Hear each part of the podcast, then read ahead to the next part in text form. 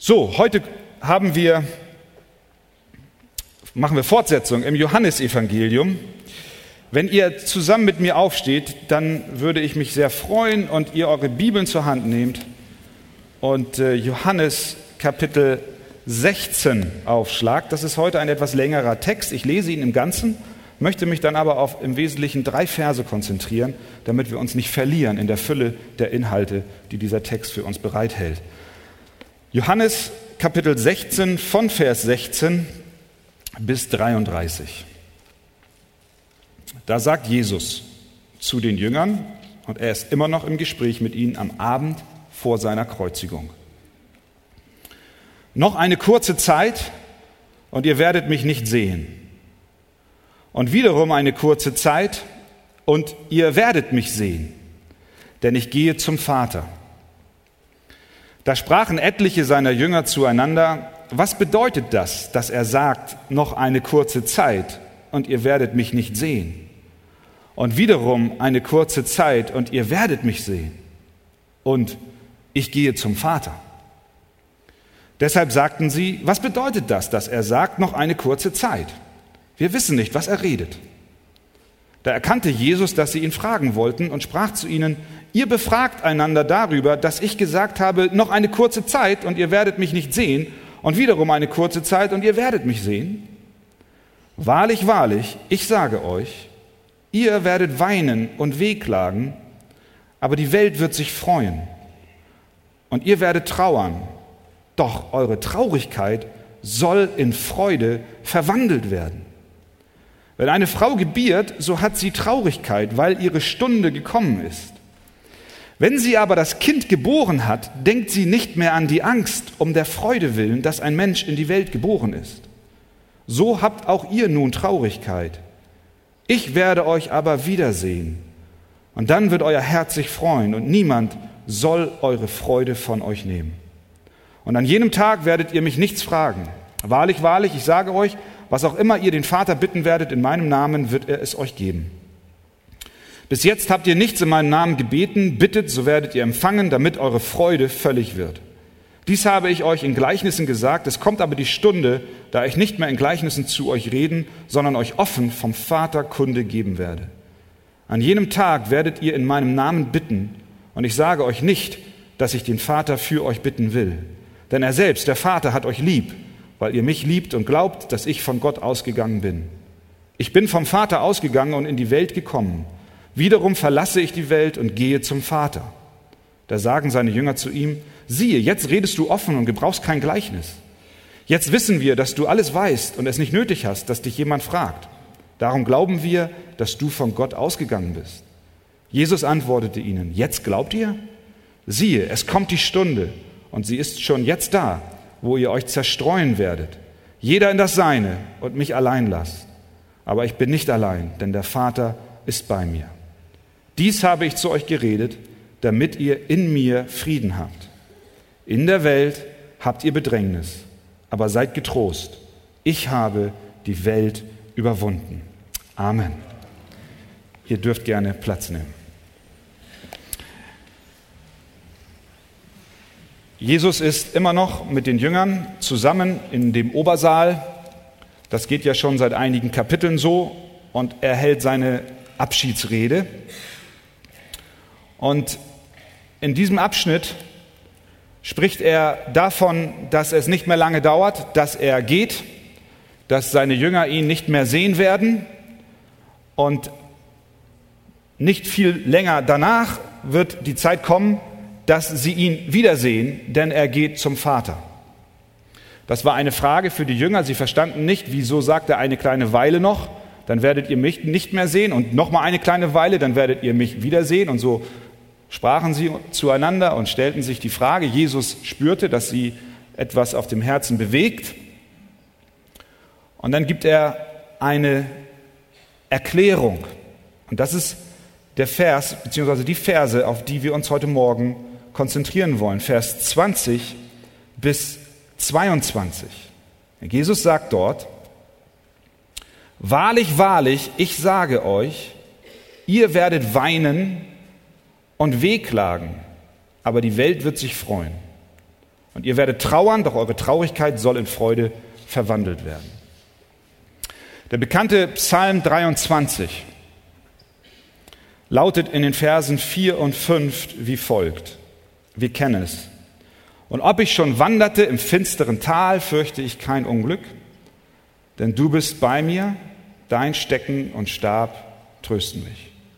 Du bereitest vor mir einen Tisch im Angesicht meiner Feinde, du salbest mein Haupt mit Öl und schenkest mir voll ein. Was der Psalmist sagt, und das ist auch, was Jesus hier sagt, ist, dass es in unserem Leben Traurigkeit gibt, Nöte uns begegnen. Und ob ich schon wanderte im finstern Tal, das heißt, es gibt Täler, in denen wir uns befinden. Du kennst so ein Tal aus deiner Vergangenheit und vielleicht bist du gerade jetzt in so einem Tal. Der Psalm sagt auch, dass Gott in dem Tal anwesend ist. Er leitet uns durch das finstere Tal hindurch. Er führt uns zu angenehmen Orten, von der Bedrängnis zur Freiheit, vom Wehklagen zur Freude. Das ist ein Prinzip, was wir in der ganzen Heiligen Schrift finden. An vielen Stellen in der Bibel begegnen wir genau diesem Weg aus Trübsal, aus dem finsteren Tal, durch das Tal hindurch zur Freude. Das ist auch der Handlungsverlauf im Großen und Ganzen der gesamten Heiligen Schrift. Wenn wir daran denken, wie auf den ersten Seiten der Bibel die Sünde in die Welt kam, dann war das ein riesengroßes Desaster. Die Folge dieses Hineinkommens der Sünde war Zerstörung, Zerbruch von Beziehungen, vor allem Zerbruch der Beziehung zu Gott, Zerbruch der Beziehungen untereinander, Krieg, Streit, Mord, Totschlag, Ehebruch. Geiz, Habgier, Stolz. Es war ein Desaster. Der Tod kam zu den Menschen. Aber die Bibel sagt auch, dass es nicht bei diesem jämmerlichen, todgeweihten Zustand blieb, sondern das Klagen wird in Freude verwandelt. So wie du durch dein Tal hindurch gehst und ob ich schon wanderte im finstern Tal, was du persönlich erlebst, das sehen wir in der Bibel als Ganzes. Die Sünde kommt, der Jammer kommt zum Ende hin, aber lesen wir in der Offenbarung was? Wie die Erlösten preisen, jubeln, das Lamm, den Löwen und das Lamm anbeten. Durch die Trübsal hindurch, durch das Leid hindurch, durch die Last der Sünde hindurch hat Gott etwas geschaffen, dass am Ende eine Verwandlung stattfindet. Aus Trübsal wird Freude. Das heißt, du kennst das persönlich, die Schrift ist im Großen und Ganzen genau, erfährt diesen Verlauf. Mit dem Leben Jesu war es ähnlich. Es war gekennzeichnet von Niedrigkeit. Wir erinnern uns, er wurde in Armut geboren, er wurde verfolgt, verlacht, verhöhnt. Und als er am Ende seiner Mission zu dem Punkt kam, wo er als Sühneopfer an das Kreuz gehen sollte, da war seine Seele niedergeschlagen. Da war Betrübnis, da war ein finsteres Tal. Und so sagt er, meine Seele kurz vor dem Tod ist tief betrübt. Das war ein Tal, ein sehr finsteres Tal. Traurigkeit, Betrübnis, Niedergeschlagenheit bestimmten seine Empfindungen. Deswegen ist es so schön zu wissen, dass er versucht wurde in allem, gleich wie wir. Das, was du als Tal empfindest, kennt Jesus. Denn er ging durch ein noch größeres Tal hindurch. Schließlich wurde er gekreuzigt und er starb. Er blieb nicht im Tal, sondern es fand eine Verwandlung statt. Aus der Trübsal, auch im Leben Jesu, wurde Freude. Er stand auf, er fuhr in den Himmel und nun ist er wieder in der Herrlichkeit bei dem Vater. Er sah sogar die Freude mitten in seiner Trübsal, mitten in seinem Tal, sah er schon die Freude, die vor ihm liegt, hinter dem Kreuz. Der Hebräerbrief sagt, dass wir aufschauen sollen zu Christus, den Anfänger und Vollender unseres Glaubens, der um der vor ihm liegenden Freude willen das Kreuz erduldete und dabei die Schande für nichts achtete. Verstehen wir, Christus musste auch durch ein Tal hindurch, aber da gab es eine Freude, die er schon sah. Es fand eine Verwandlung statt von seiner Trübsal zur Freude. Psalm 23, die Heilige Schrift, Jesus. Und hier in unserem Text sehen wir die Jünger und Jesus spricht hier zu ihnen, ihr seid traurig. Ihr werdet weinen und wehklagen. Vers 22 sagt er ihnen ganz genau, so habt auch ihr nun Traurigkeit. Sie waren traurig darüber, dass Jesus sie verlassen soll. Aber unser Text spricht von einer Freude. Und darüber wollen wir heute Morgen uns unterhalten. Wie ist das mit der Traurigkeit und wie ist das mit der Freude, von der Jesus hier spricht? Zuerst sehen wir, dass Jesus von einer Verwandlung spricht. Schaut nochmal in eure Bibel, Vers 20. Er sagt, ihr werdet weinen und wehklagen, aber die Welt wird sich freuen und ihr werdet trauern, doch eure Traurigkeit soll in Freude verwandelt werden.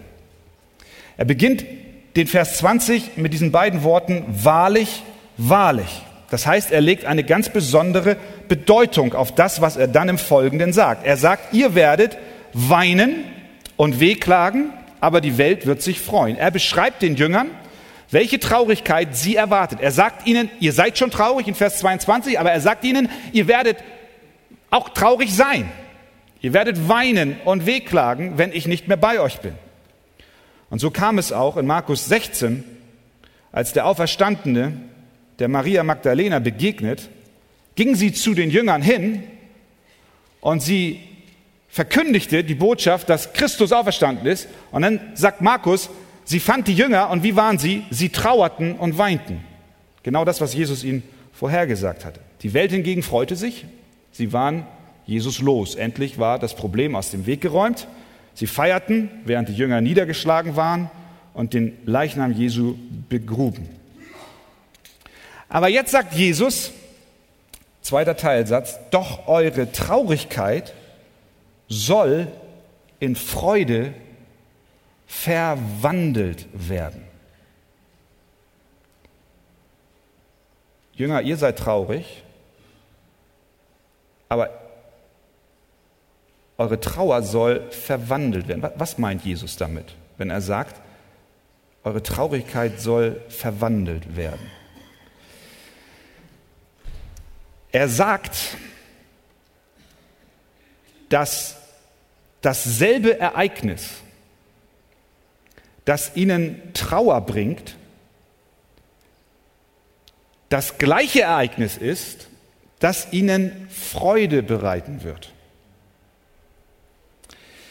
Er sagt, eure Traurigkeit soll verwandelt werden. Er sagt nicht, eure Traurigkeit ersetze ich durch etwas anderes, sondern er sagt, ihr trauert, ihr werdet trauern, aber eure Traurigkeit soll umgewandelt werden. Das heißt, das Ereignis, was euch traurig sein lässt, nämlich dass ich von euch gehe, das soll, dasselbe Ereignis soll euch am Ende Freude bringen. Das ist ein großer Unterschied, ob Trauer auf der einen Seite ersetzt wird durch etwas Zweites oder aber ob Trauer verwandelt wird. Verstehen wir das? Es ist ein riesengroßer Unterschied. Ich glaube, das ist ein Prinzip, wie Gott handelt. Er möchte auch in deinem Leben so handeln. Er möchte dir die Traurigkeit wegnehmen. Ja, er möchte uns zur Freude bringen. Aber er tut es nicht, indem er das, was dich traurig stimmt, wegnimmt, indem er es irgendwo beiseite tut und dir was anderes gibt, über das du dich freust, sondern er sagt, durch sein, seine Worte hier, er will die Traurigkeit verwandeln. Er will sie umgestalten. Das heißt, es geht in unserem Leben nicht darum, dass wir Umstände kategorisieren. Ihr kennt das, wahrscheinlich macht ihr das auch. Da kommt etwas in dein Leben hinein und du empfindest das als sehr schwer. Es ist Traurigkeit, die sich einstellt bei dir. Du kannst es nicht einordnen. Was immer es ist, sei es eine Krankheit, sei es, dass Menschen über dich schlecht reden, seien es finanzielle Sorgen. So, da kommt was und du bist bedrückt wegen dieser Sache. Und was machen wir? Wir erkennen das und sagen, das ist schlecht, das betrübt mich, da mache ich die Schublade auf, wo Trauer draufsteht, packe es rein und mache sie wieder zu und habe es kategorisiert. Dann kommt was in dein Leben, wo du sagst, das ist gut. Dann machst du die andere Schublade auf und packst Freude rein und sagst, das ist gut. Die eine Schublade bist du dein ganzes Leben dabei loszuwerden. Du möchtest, dass sie leer wird. Diese Trauer, diese Traurigkeit, das, was dich bedrückt, ist doch klar, ich will das auch. Wer will denn das? Wir wollen es loswerden. Also das machen wir. Wir sind ständig damit beschäftigt, die Schublade leer zu räumen, diese Box mit, der, mit den Umständen. Wir arbeiten daran, dass diese Umstände sich endlich ändern, damit diese Box endlich leer ist und damit wir nur noch Freude haben. Habt ihr das schon mal erlebt? Hast du schon mal schlaflose Nächte gehabt, weil du über irgendwas nachgedacht hast? Man rennt vielleicht von einem Arzt zum anderen, weil man Sorge hat, dass dieses eine böse Krankheit ist und man läuft nochmal, nochmal oder du läufst von A zu B zu D zu C oder so oder wie auch immer. Das war jetzt falsch. A, B, C, D, so geht's. Weil jemand über dich schlecht geredet hat und du bist ständig bemüht, diese Schublade zu leeren, in der die Traurigkeit und das, was dich bedrückt, drin ist. Und bist ständig bemüht, auf der anderen Seite die Box zu füllen, wo Freude ist. Und die bewachen wir wie unseren Augapfel. Und wenn dann jemand kommt und irgendwie an dieser Box sich zu schaffen macht, wo die Freude drin ist und was dir so wertvoll ist und vielleicht dich um eine Hilfe bittet und du hast aber gerade dabei, bist dabei, deine Zeit zu hegen und zu pflegen und deine, deine Erholung und so weiter, dann, dann, dann werden wir böse. Und dann werden wir ungehalten, weil da will sich jemand an meiner Freudenbox zu schaffen machen. Das ist doch meine. Er kann die Probleme, die kann er haben. Nimm sie und geh. Und so sind wir ständig am Jonglieren mit diesen beiden Schubladen, die Freude und die Traurigkeit. Und die eine wollen wir immer leer machen. Das heißt, wir wollen die Traurigkeit ersetzen durch Freude. Das ist nicht der Gedanke, den Jesus hier verfolgt.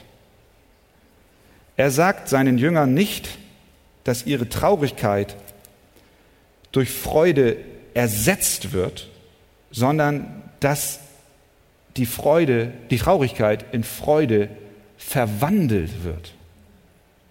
Das ist ein Riesenunterschied.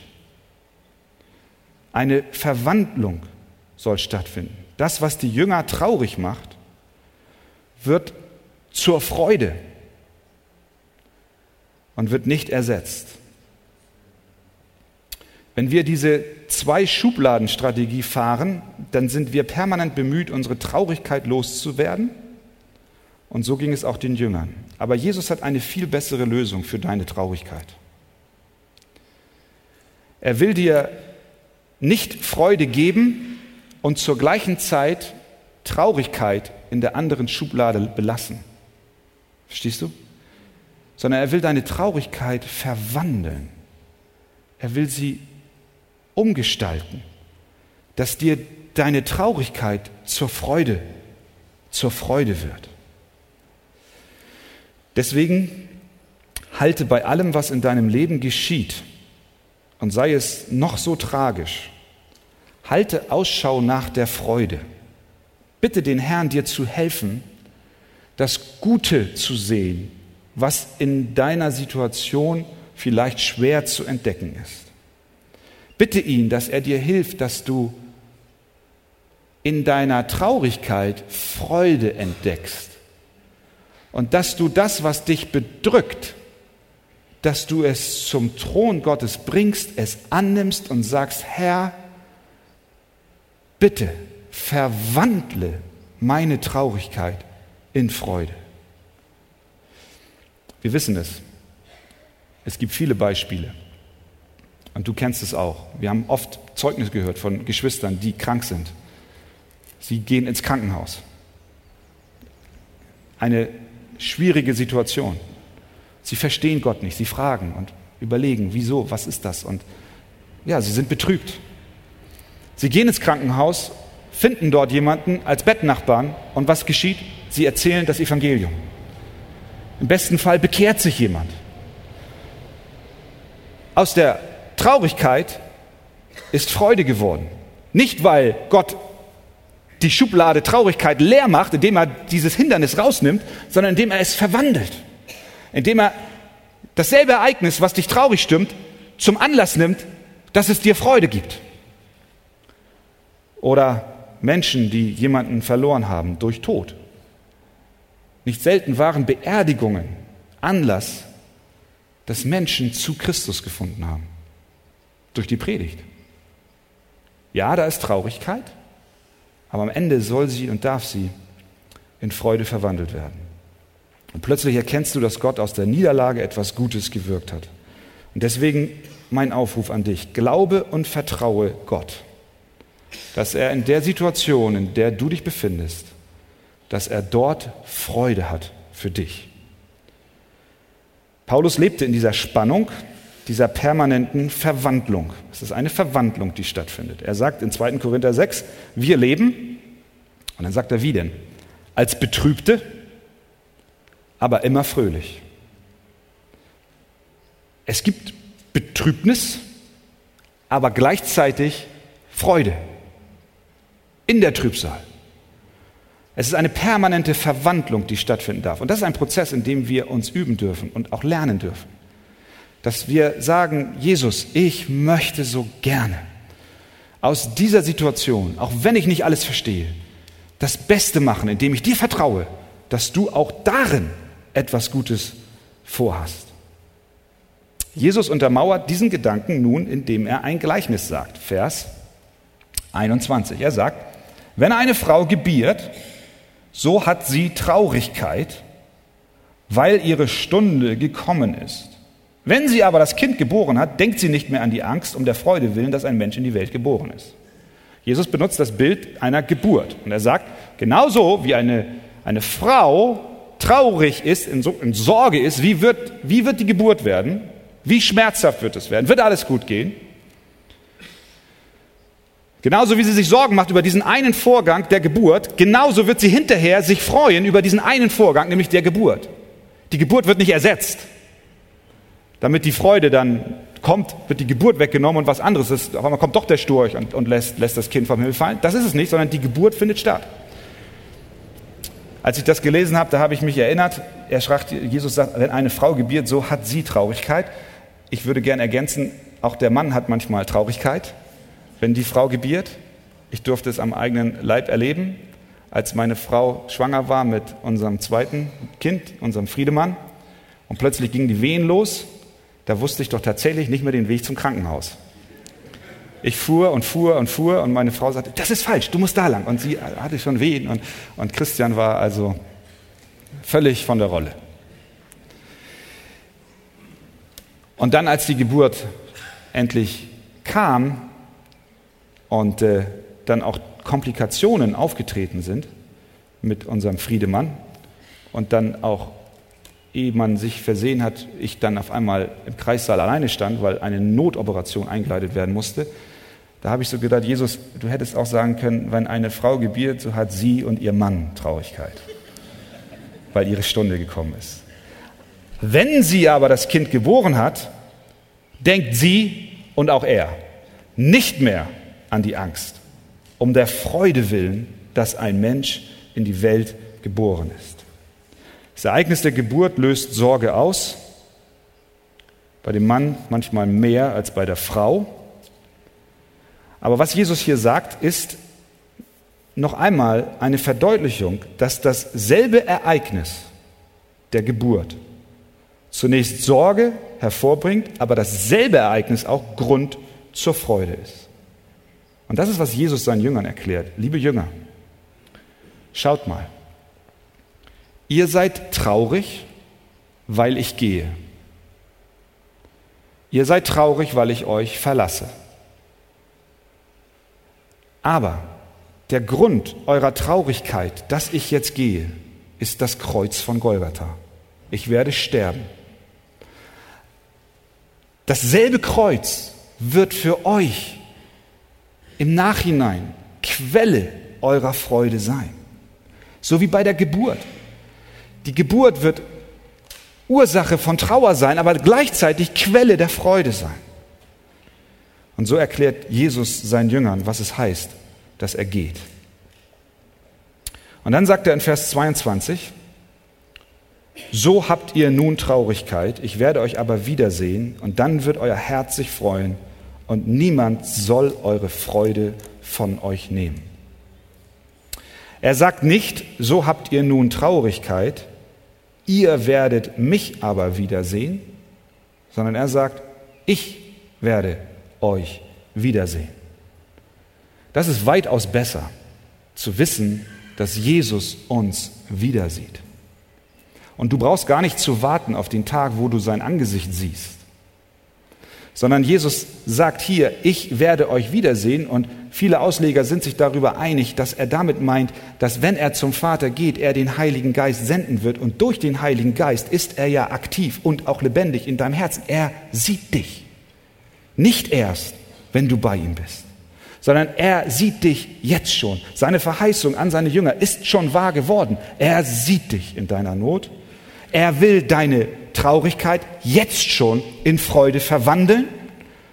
Er will nicht erst warten, die letztendliche Verwandlung wird im Himmel stattfinden, aber wir dürfen hier schon von der Freude schmecken.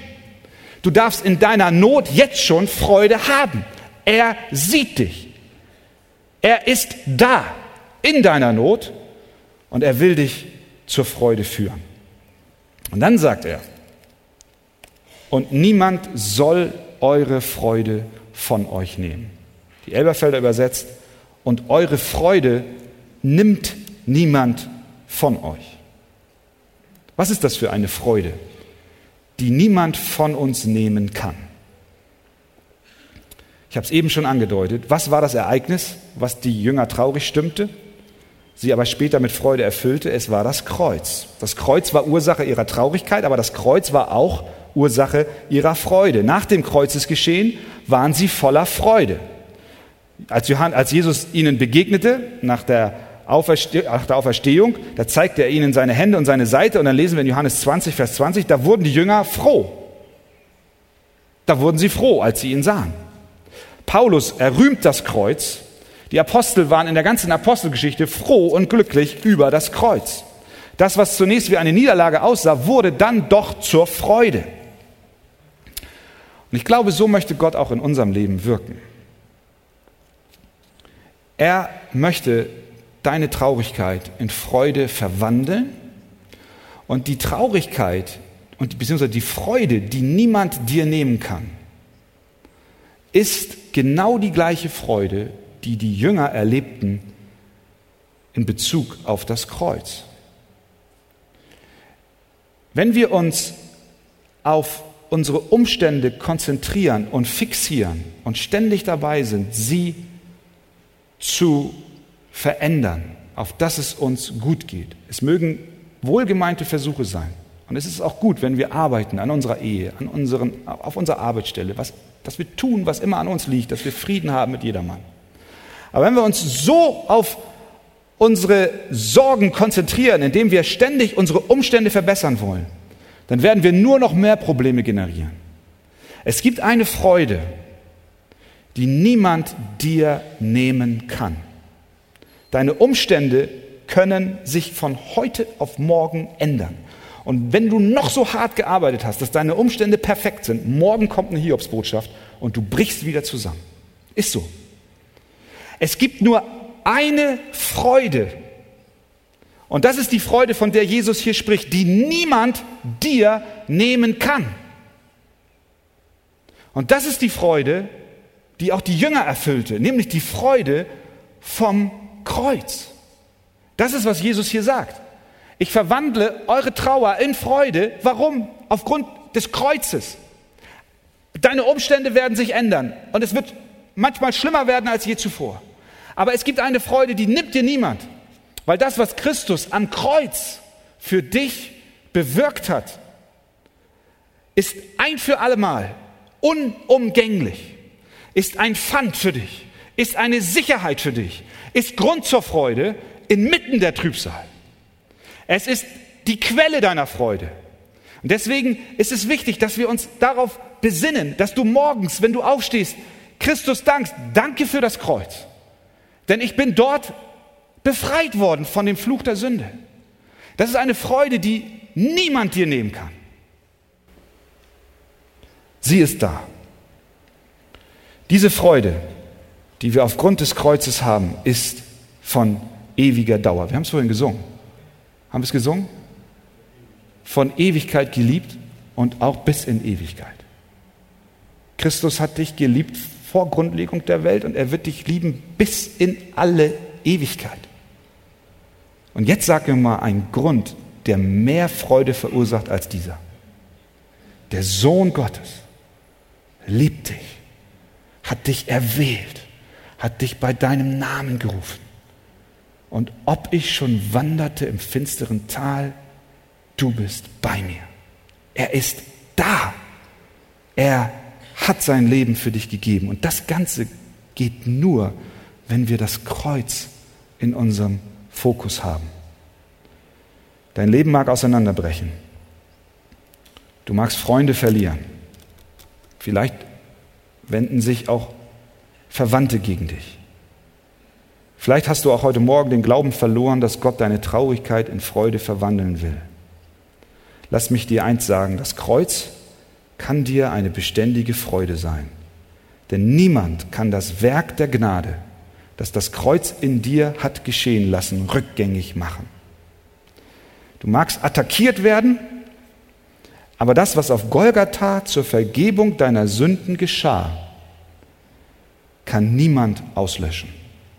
Es ist unumgänglich.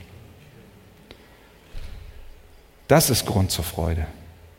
Du darfst Gott sagen, preis dem Herrn, danke dafür. Danke für das Kreuz.